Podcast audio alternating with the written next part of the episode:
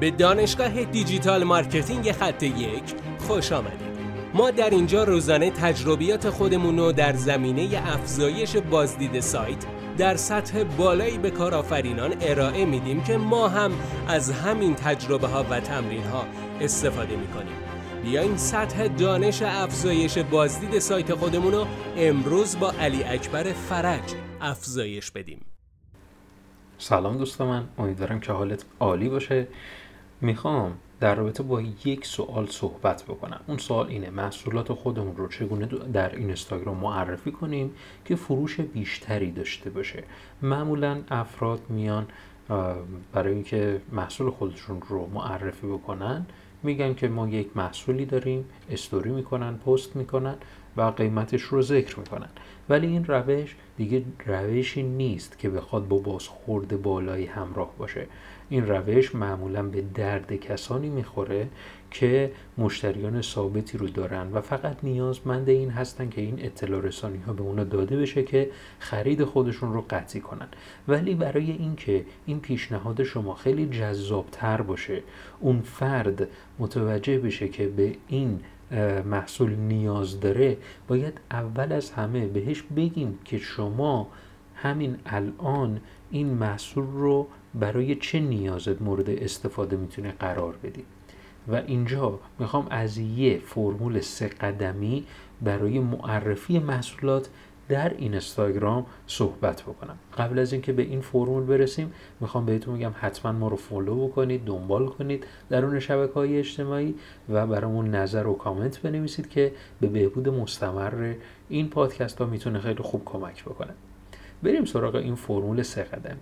اولین قدم این فرمول شناسایی مشکل هست. باید بهش بگیم که ما این مشکل رو شناسایی کردیم. شما الان این مشکل رو دارید. باید به مخاطبمون اطلاع بدیم که همچین مشکلی وجود داره. در قدم بعد که قدم دوم هستش راه حل موجود هستش. حالا که متوجه شدی مشکل چیه همین الان این مشکل رو داری به چه روشی حل می‌کنی؟ این رو باید بهش اطلاع بدیم. متوجه بشه که ما نیاز شما رو کاملا درک می‌کنیم که راه حل موجود رو ببینیم. متوجه بشه به چه صورته.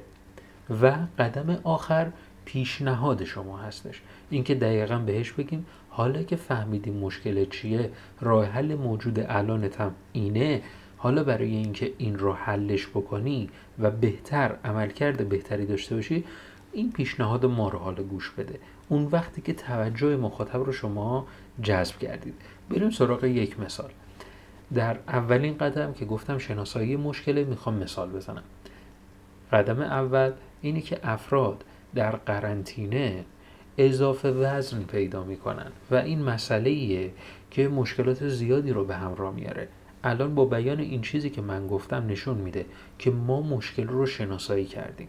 در قدم بعد که راه حل موجود هستش میگیم که خب برای اینکه این مشکل حل بشه اکثر افراد میان مثلا غذاهای فعلیشون رو از غذای فعلی حالا از مقدار کمتری استفاده می‌کنن.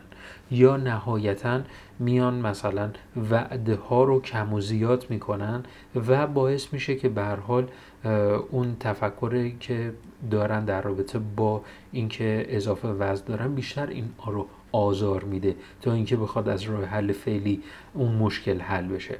حالا میریم سراغ پیشنهاد. حالا پیشنهاد مثلا ما می‌خوایم پیشنهاد بدیم. پیشنهاد ما اینه که سبک زندگی خودتون رو عوض کنید تا شادابتر از قبل از قرنطینه بشید. خب این پیشنهاد ما می‌تونه پیشنهاد ارائه یک خدمت یا یک محصول باشه. یا اصلا بگیم که اگر مثلا ما در حوزه آموزش داریم فعالیت می‌کنیم این پیشنهاد می‌تونه شرکت در یک دوره باشه که سبک زندگیشون رو بتونن عوض کنن. شاید اگر ما یک محصولی رو میفروشیم دمنوش های گیاهی رو مثلا میفروشیم برای لاغری بیایم پیشنهاد بدیم از این دمنوش های گیاهی استفاده کنید که شما رو شادابتر می‌کنه. و یا چیزهای دیگر یا از آن محصولاتی که مربوط به تناسب اندام هستش می‌تونه معرفی بشه. و خیلی چیزهای دیگه که شما می‌تونید از این سه فرمول از این سه قدم استفاده بکنید. مجدد این قدم ها رو مجدد الان نام می‌برم که به خاطر بسپرید قدم اول شناسایی مشکل. قدم دوم راه حل موجود. و قدم سوم پیشنهاد اختصاصی شما هستش. امیدوارم که از این پادکست استفاده کرده باشید. موفق باشید.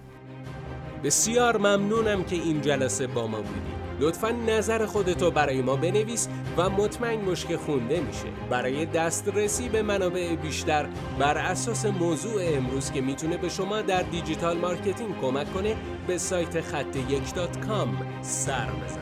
راستی برای اینکه جلسه فردا را از دست ندی حتما ما را دنبال کن.